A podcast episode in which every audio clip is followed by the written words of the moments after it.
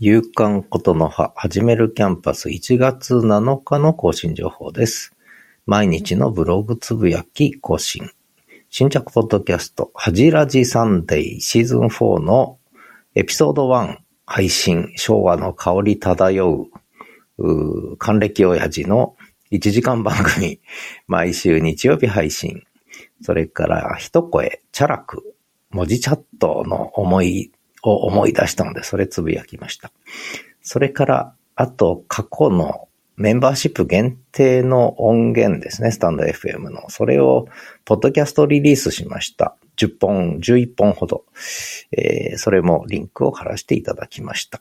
それから、あーブログですね。始まりました。昭和のラジオ風番組シーズン4開始っていうののリンクを貼らせていただきました。以上です。